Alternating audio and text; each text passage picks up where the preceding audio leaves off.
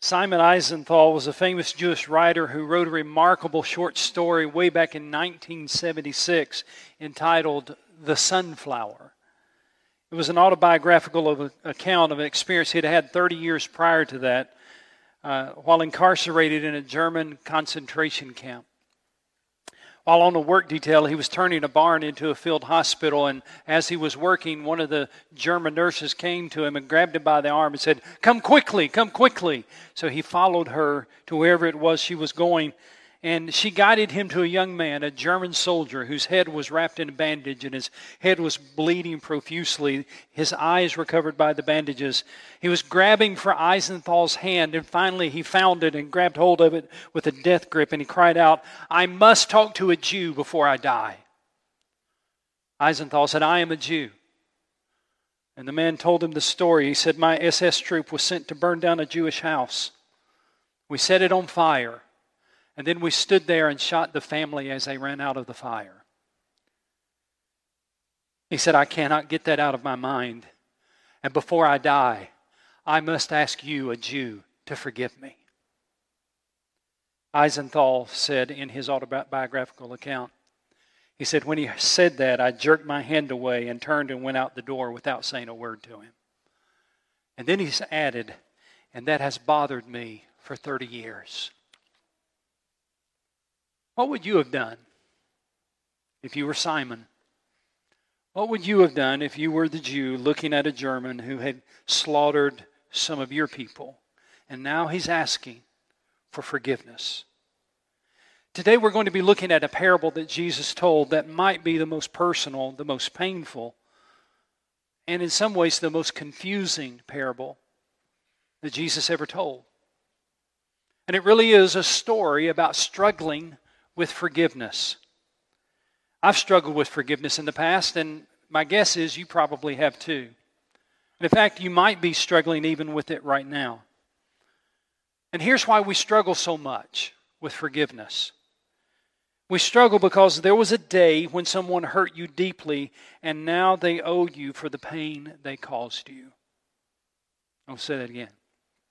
I think the reason that you and I struggle with forgiveness was, is because there was a day when somebody hurt you, and now they owe you for the pain they caused you. Now, for some of you, that day was when you were a child. For some of you, that day was last week, or maybe last month, or maybe last year. But every hurt has a day. Now, you probably don't remember the date but you remember the day. You'll probably never forget the day, the day that your spouse walked out on you, the day that a friend lied about you, the day that your father abused you, the day that somebody hurt you by lying to you and about you. And here's the problem. Look up here for a moment. Here's the problem. The scripture teaches us the importance of forgiving those who have hurt us. Our head tells us that's what we need to do. But our heart tells us that we need to hold on to the hurt, right? And so we struggle. Our head tells us you need to do this. Our heart says, screams, no, they don't deserve it. And so we struggle with anger and we struggle with resentment and we struggle with forgiveness. So, how do you forgive somebody that's deliberately hurt you? How do you forgive somebody that refuses to apologize? How do you forgive somebody that doesn't deserve forgiveness? For some of you, it gets even worse, doesn't it? Because it's not just that they did something wrong, but they have done it to you repeatedly. They have repeatedly hurt you over and over again. They promise I'll never do it again, and they do. They promise I'll stop, and they don't. And did you know that there's a story in the Bible that deals with that very issue? One day, Peter came to Jesus with a very hard question. And you can read about that in Matthew chapter 18 if you'd open God's Word with me. Matthew, the 18th chapter. We're going to start with verse 21, where Jesus comes to, or Peter comes to Jesus with this very hard question. And here it is in verse 21. Peter came to Jesus and asked, Lord, how many times shall I forgive my brother when he sins against me? Peter's not asking, why should I forgive him? Nor is Peter asking, how can I forgive him? What does Peter ask? He says, how many times do I have to forgive him? You know, uh, in other words, here's what Peter's saying Lord, where do I draw the line? Where do I say enough is enough? I know I'm supposed to forgive. But when can I just kind of draw the line and say, I've had it with him, I've had it with her, enough is enough? So that's the question Peter's asking. How many times does my brother sin against me? How many times do I have to forgive him? Now, I want to ask you a question. Who, who asked that kind of question? Uh, probably somebody who's been hurt repeatedly. Maybe somebody who knows that they need to forgive, but they're looking for a loophole. Now, we don't know who wronged Peter, but evidently somebody had. I don't think this was just a theological question. I don't think Peter was coming to Jesus and saying, I, have got this theological question. I've been wrestling with this in my mind, and, and, and uh, could you just kind of help me work through this? That's not what, what's happening here. Somebody has offended or hurt Peter, and they have done it repeatedly. It might have been somebody in his family. He says, When my brother sins against me, maybe it was a literal brother, maybe it was one of the twelve one of the 12 where Peter was saying, you know what? There's that guy, and I just can't, we just don't hit it off. We just, you know, I, I don't want to mention him, but you know who it is, Lord. How many times do I have to forgive that guy? Or maybe it was somebody in his hometown. Maybe it was in Capernaum where he and his wife lived. And maybe there was a neighbor. Who, who knows who it was? But apparently there was somebody. Somebody that was hard to deal with and hard to live with. And Peter says, How many times do I have to forgive this person? Now, the reason perhaps he's asking that question was in the days of Peter, the Jewish rabbis taught that you had to forgive somebody three times. They based it on the book of Amos, more than likely. Uh, we won't get into that, but, but the, their theological teaching, the rabbis, they would teach you know, you've got to forgive them once, and then if they do it again, forgive them twice. If they do it again, forgive them a third time. That's the way God forgives us. That's what the rabbis would say. And say, you've got to forgive them at least three times to Peter's credit, he's saying, Lord, how about this? How about if I double that and add one for good measure? Would that be enough?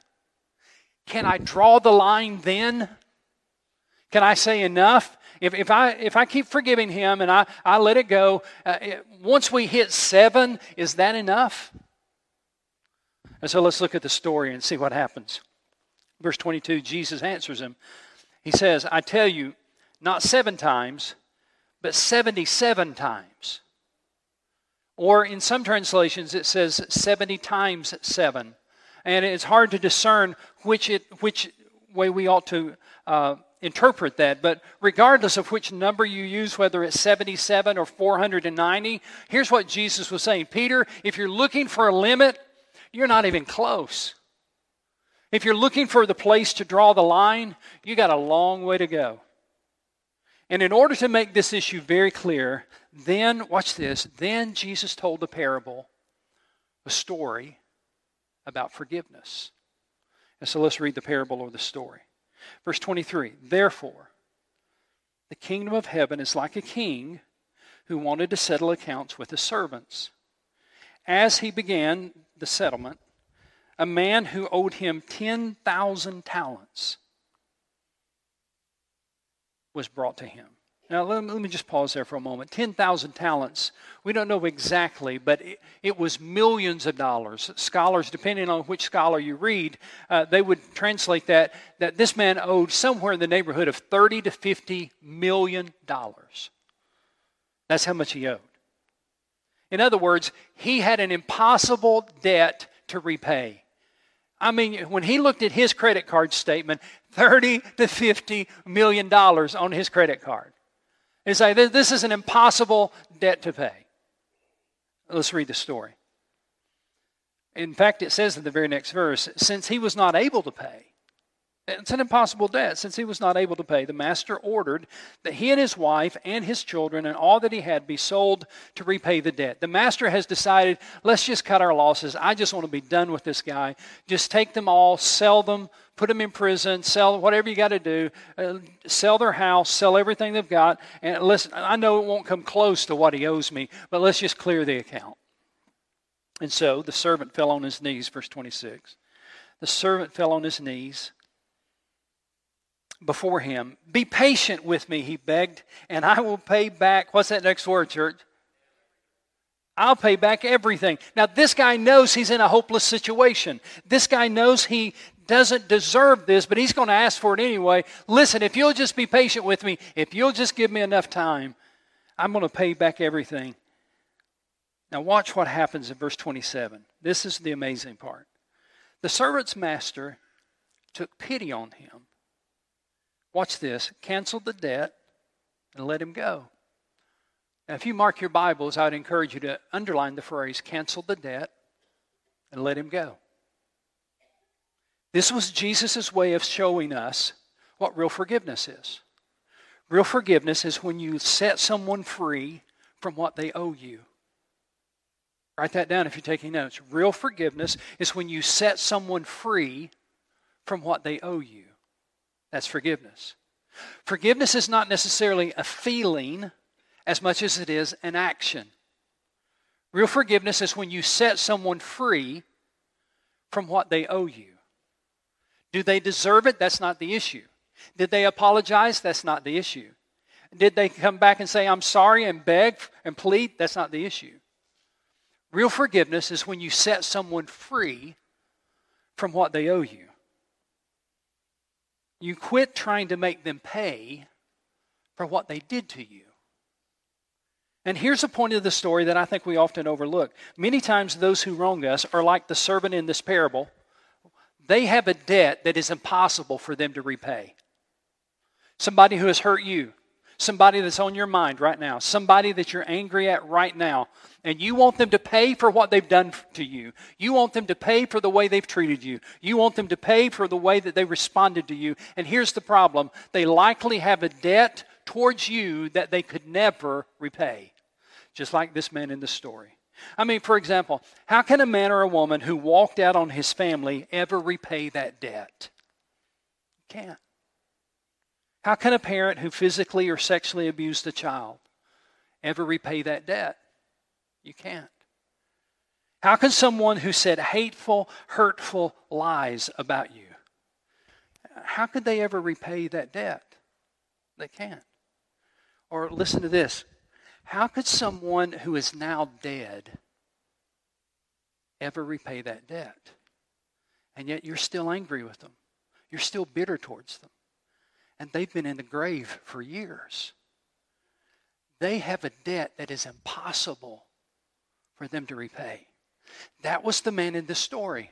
Jesus is trying to help you and I understand what forgiveness is. And the truth is, it is impossible for them to repay you. And yet, that is exactly what we do. We wait on them to pay for what they did to us. Whenever you, you're hurt, uh, whenever somebody hurts you in your mind, get this, get this, in your mind, there's always a debt and they owe you. In fact, we use this terminology. We say, they owe me an apology. Why do we use that, that terminology? They owe me an apology. We use that terminology because in our mind, whenever we've been hurt, whenever somebody has wronged us, there is always a debt. They need to pay for what they've done. They owe me an apology. And so we hold on to our anger and we hold on to our bitterness and we get more miserable by the day until that person pays for what they've done. And you know what? I've been there, I bet you have too. We feel justified because we're right and they're wrong. We feel justified in our position because we know what they did. We feel justified in our position because we understand I don't owe them anything. They owe me because they're the ones who hurt me. They're the ones who lied about me. They're the ones that walked out on me. They are the ones who did that to me. You see, here's what you need to understand about forgiveness there is always a debt.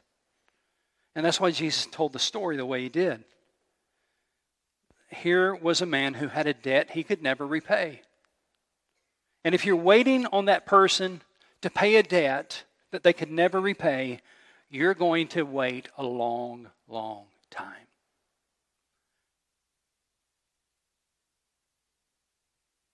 Real forgiveness is not something you do once they apologize. Real forgiveness is when you decide to cancel the debt.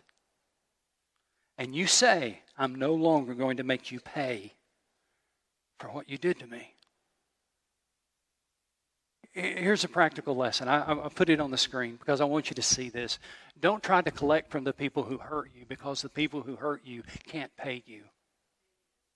They can't. You want them to pay. Maybe they deserve to pay. Maybe they ought to pay.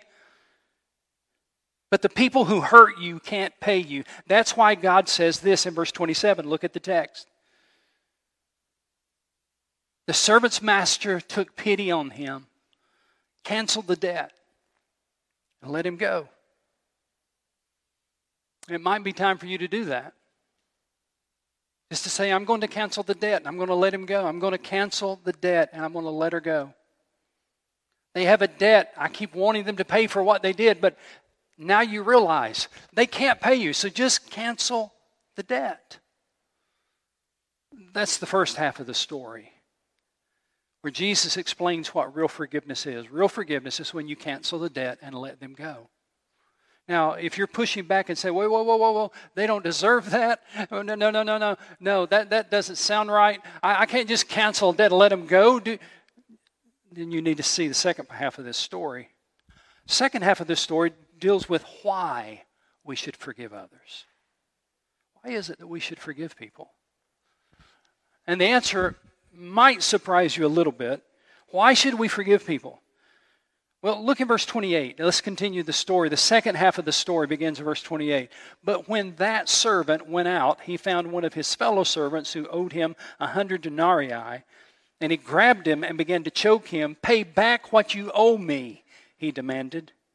The servant in the parable went out and did something unbelievable. The man who had just been forgiven of millions of dollars in debt, he'd been forgiven of that.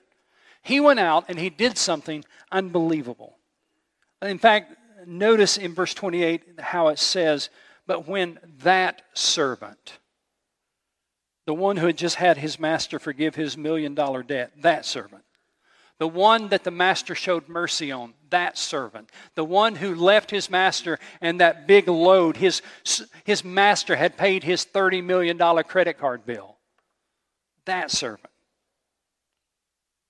went out and the Bible says in that verse, verse 28, that that servant went out and and the word is he found he found one of his fellow servants. And the word found there doesn't mean that they happened to cross paths, but it meant that he went looking for him. He went searching for him. That that servant, the one who had just been forgiven so much, he decided to go out and look for the guy who owed him money. And look at verse 28 and you tell me, talk back to me for a moment, how much did that guy owe him? It was a hundred, what? Hundred denarii.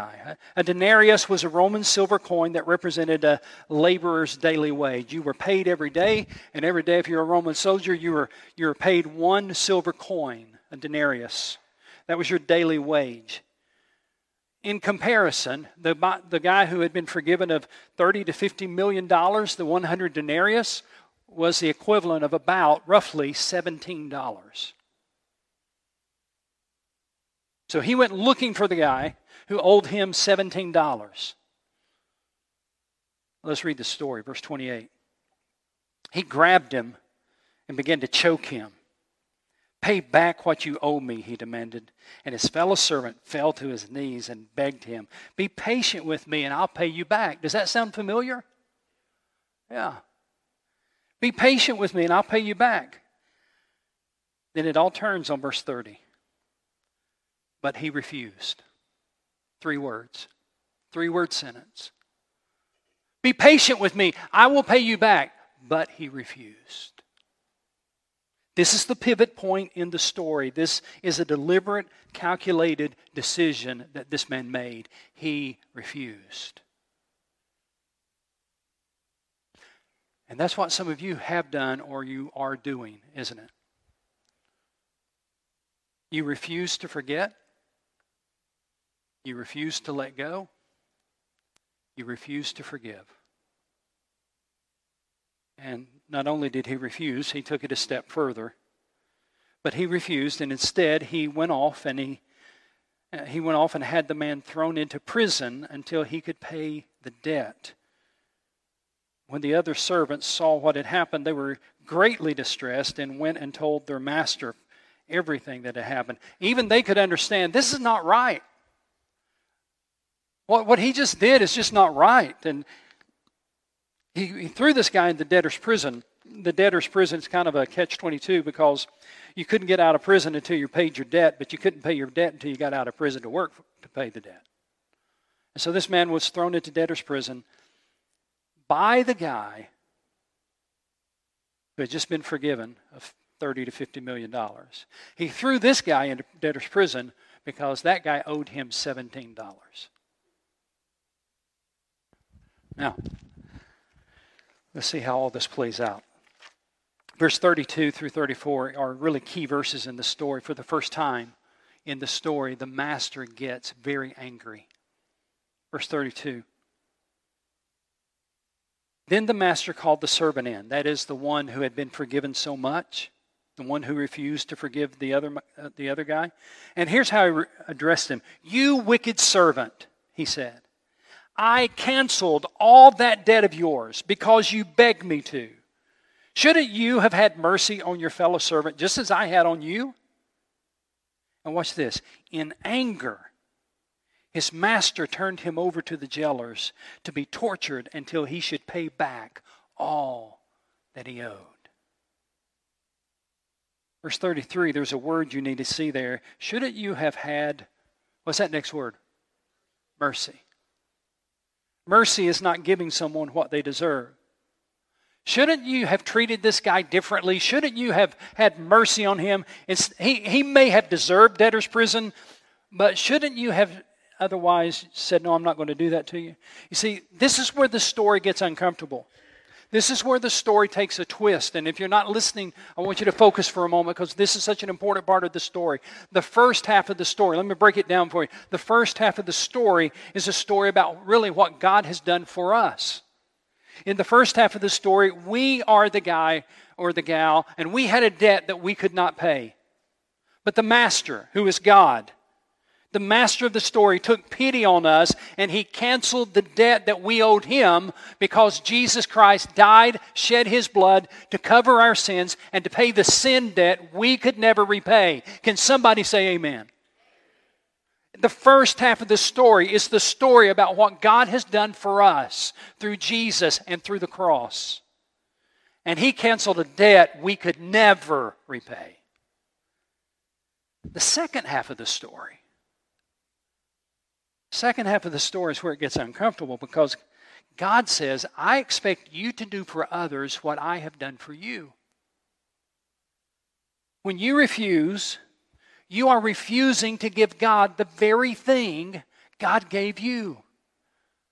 Does that make sense? That God has forgiven your enormous debt that you could never repay. And then somebody has offended or hurt you, and God says, Now here's what you do you forgive them just like I forgave you. But if you refuse, if you refuse to forgive them of their debt,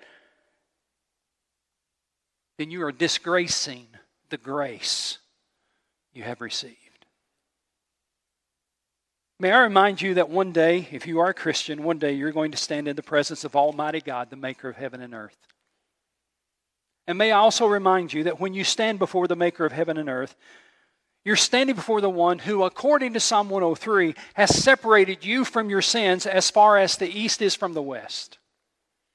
May I also remind you that you will stand before the one who, according to Micah 7, has buried your sins in the depths of the sea. May I also remind you that you'll stand before the one who has nail prints in his hands and his feet as a testimony of the price he paid to forgive you of your sin, to cancel your debt. You will stand before him. And will you do you really think you're going to have the audacity to say, Well, I'm sorry, but I just couldn't forgive that guy what he did to me? Really? God said, do you, do you understand the enormity of the debt? That I forgave you? Jesus really tells us this story to, To really say, I, I just want you to learn the lesson of memory. We all have memories. And for some of us, they're not very good. For some of you here today, they may be painful. Memories of your childhood, memories when you were a teenager, memories when you're in college, memories that won't go away. Somebody hurt you and they ought to pay for what they did to you. And you have the memories. And Jesus said, I understand. And I know all about it because I saw it happen. But there's another memory you need to hold on to. The other memory you need to hold on to was the day I canceled your debt. The day that you put your faith in the blood of my son. The enormous debt that you could never repay, that sin debt, I want you to also ha- hang on to that memory. The day that I washed your sins away. I canceled the debt. Now, because I've canceled that debt, I'm not asking you to do this. I'm not expecting you to do this. I am demanding that you do this because I am your master and your Lord. You do for them what I've done for you. And that's hard. There's nothing easy about that. And so, what I'm about to put on the screen, I just got to tell you, is not easy. I get it. I'm not trying to rub salt in the wound, but I'm trying to teach you what the Scripture says. And let me just show it to you. Here it is a practical lesson. At Calvary, we lost our right to refuse to forgive anyone of anything they did to us.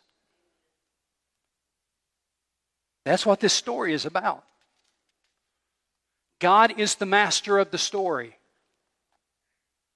And God says, I forgave you an enormous debt you could never repay.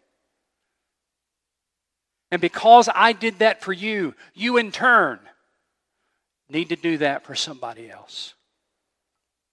Martin Luther put it this way He says, When you've experienced Christ, you must go out and be like Christ towards others. I'll tell you something, you're never more like Jesus than when you choose to forgive someone. And so we read verse 35. We're coming to the end of the story now. Verse 35. Here's what it says This is how my heavenly Father will treat each of you unless you forgive your brother from your heart. I imagine about this time, Peter was probably regretting he ever asked that question. Peter was probably like, you know, I had a plan and it was working, you know? And now I, I, I opened my mouth and I asked him, and he, and he told this story. So, how do we do this? How do we offer forgiveness to people who don't deserve it? How in the world do we cancel the debt and let them go when it feels like everything within us says they need to pay? How do we do that? There's two things. They're not simple, or rather, I should say, they're not easy, but, but there's two things that I want to share with you and then we're going to try to bring this to a close. The first one is this first of all, you need to take the issue seriously because your Heavenly Father does. I want to, I want to show you verse 34 and 35, and I can't fully explain what these verses mean. I, I just, when I read them, I just recognize my Heavenly Father takes this seriously. Because look what it says in verse 34 and verse 35. In anger, his master, and this represents God, the master represents God. In anger, his master turned him over to the jailers to be tortured until he should pay back all he owed. This is how my heavenly Father will treat each of you and unless you forgive your brother from your heart. First lesson is this you better take this seriously because your heavenly Father does. Pa- Pastor, what does all that mean? I'm really not sure. Except that God says this is a very serious issue with me. I take this issue very seriously. So the first thing is just to take the issue seriously. Uh, and by that, I don't mean that you downplay it. By that, I don't mean that you try to act like, well, it wasn't that big of a deal. Uh, I'm not talking about that at all. No, you, you acknowledge this was real and this was painful and this was awful. And you can acknowledge the depth of the pain that you have. You take it very, very seriously, but you recognize God wants you to deal with it. Here's the second thing you have to decide to forgive. You see, in this story, if we were to go back and look at it again, the master comes to this point where he makes a decision. He makes a decision that he's going to cancel that enormous debt. That guy didn't deserve it, but he had pity on him, and he made the decision to cancel the debt and let him go. He made the decision. God says, You got to do that too. And in the second half of the story, the man made a decision too. He decided not to. He refused. He made the decision too. He refused to offer that forgiveness. You have to decide to forgive. And here's what I want you to hear me say listen to me, listen to me. This is not a feel good decision, this is a lordship decision. You don't make this decision because it just feels good. It's not going to feel good because what everything within you is going to want to say, no, he has to pay. No, he has to apologize. She has to come back begging. You're going to be waiting a long time. This is not a feel good decision. This is a lordship decision, it's an act of the will. Now, because of the times in which we're living, I feel like I, have been very nervous about this message. I feel like I need to say three things to clarify because I know I know people, and I know that some of you are going to ask me later or you're going to send me an email, so let me go ahead and try to answer your questions now. And I'm not trying to make a joke. I, I, really, I really understand why you might have some of these questions, and so I want to try to answer them for you now. So, three things to kind of clarify about this story. The first one is this forgiveness does not mean that you excuse their behavior. We're not saying, just, you know, just get over it. That's not what I'm saying. That's not what Jesus is saying. He, he's not saying, just, just try to act like it didn't happen. We're not excusing their behavior. But their behavior, their behavior is going to destroy you if you don't deal with it. So forgiveness doesn't mean that you're somehow excusing their behavior. Number two, forgiveness doesn't mean that they don't have to legally face the consequences of their sin. Sometimes I get that question. I'm not going to get into details, but sometimes I get that question. Well, Pastor, I can forgive him, but but but what about so and so? Sometimes people have to reap what they sow. That's scriptural. So forgiveness is not about saying, well, oh, well, don't call the police. No. Sometimes people have to face legally the consequences of their sin. They reap what they sow. You can still forgive them. You can, on your part, cancel the debt and let them go. But sometimes they have to be in the hands of God and the hands of the government to get justice. Number three, forgiveness doesn't mean that you have to be their best friend. I've gotten this one several times. Well, if I forgive them, do I have to, you know, be buddy buddy with them again? No, forgiveness is this forgiveness is I'm canceling the debt and I'm letting them go. But it doesn't mean that you have to be their best friend. You're just not going to hold on to the anger anymore. You're not going to hold on to the bitterness anymore. You're not going to hold on to the resentment anymore. You're canceling that debt and letting them go. Forgiveness is when you can say, I choose to cancel the debt and you don't owe me any longer. I want you to say this with me. I choose to cancel the debt and you don't owe me any longer. Come on, say it with me. I know you don't want to, but do it anyway. You don't even want to say it in church, much less to somebody else. Uh, let's say it with me. I choose to cancel the debt. You don't owe me any longer. I'll summarize it for you this way Forgiveness doesn't change the past, but it does change your future. I choose to cancel the debt. You don't owe me any longer. That's forgiveness.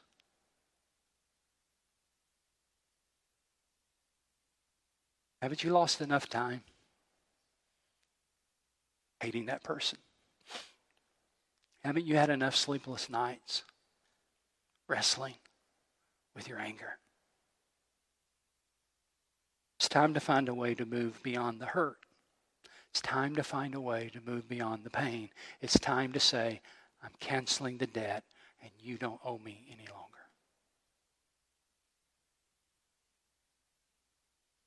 Now, you'll have to live that out tomorrow, too, by the way. And you'll have to live it out next week.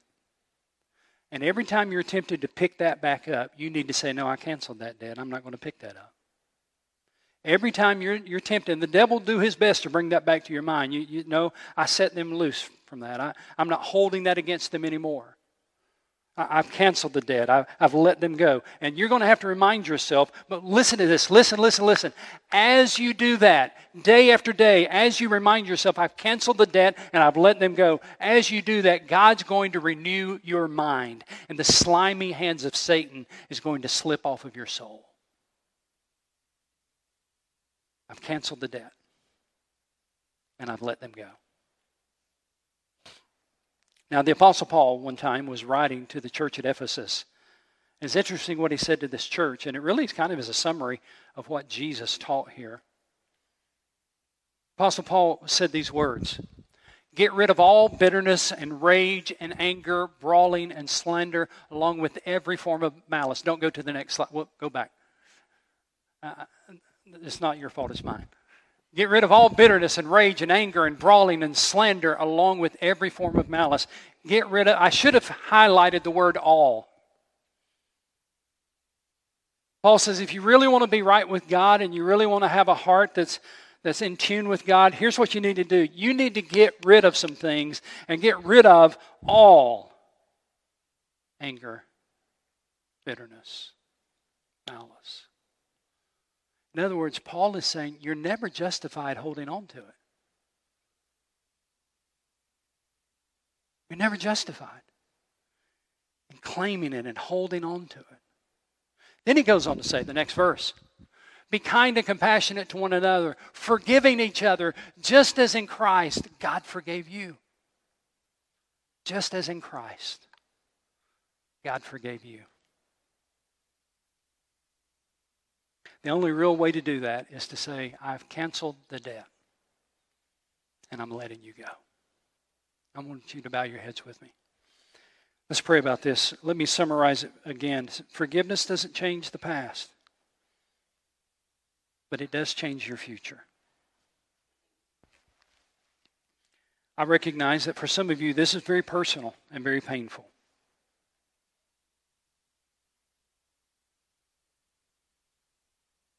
But Jesus brings up this story because he knows what a struggle it is for us. Jesus taught this story because he knew how the devil works. And he knew that this is a path of self destruction. Holding on to my anger, holding on to my bitterness, holding on to my resentment, even when I'm justified in doing it. It's always a path to self destruction. And so I'm going to ask you to do something right now. I'm going to ask you where you're sitting just to pray this prayer God, would you make me willing to be willing to forgive? God, would you make me willing to be willing to forgive? Pastor, I'll, I'll never be able to forget it. God never says you have to forget it. This story is not about forgetting this. The story is about realizing God forgave you of a much greater debt. And He wants you to extend that grace to others. It's not about forget. You'll never forget, you'll, you'll remember it. But it doesn't have to affect you anymore. The way you move beyond it is to say, I choose to cancel the debt. You don't owe me any longer. And so for some of you, just clench your fist. If, if you've got a painful past, a memory, a person, or a problem, and, and man, this has really been hitting close to home, just, just clench your fist tightly. And now, by the grace of God, recognizing that in, in addition to your painful memory, you also have the memory of, of the day Christ forgave you, the day he washed all your sins away. And you remember that that day was such a joyful day because the blood of Jesus covered all of your sins. Because of that day, on this day, would you just open your hands and say these words I choose to cancel the debt. You don't owe me any longer.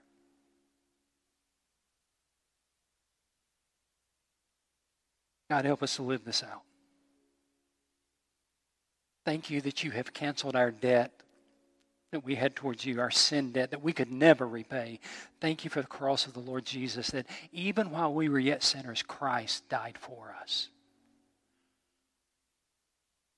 Help us to live out this desire, this willingness to cancel the debt of others and to let them go. We know that the enemy will, will fight against it. We pray that the power of Jesus will prevail in our heart and in our lives. In Christ's name I pray. Amen.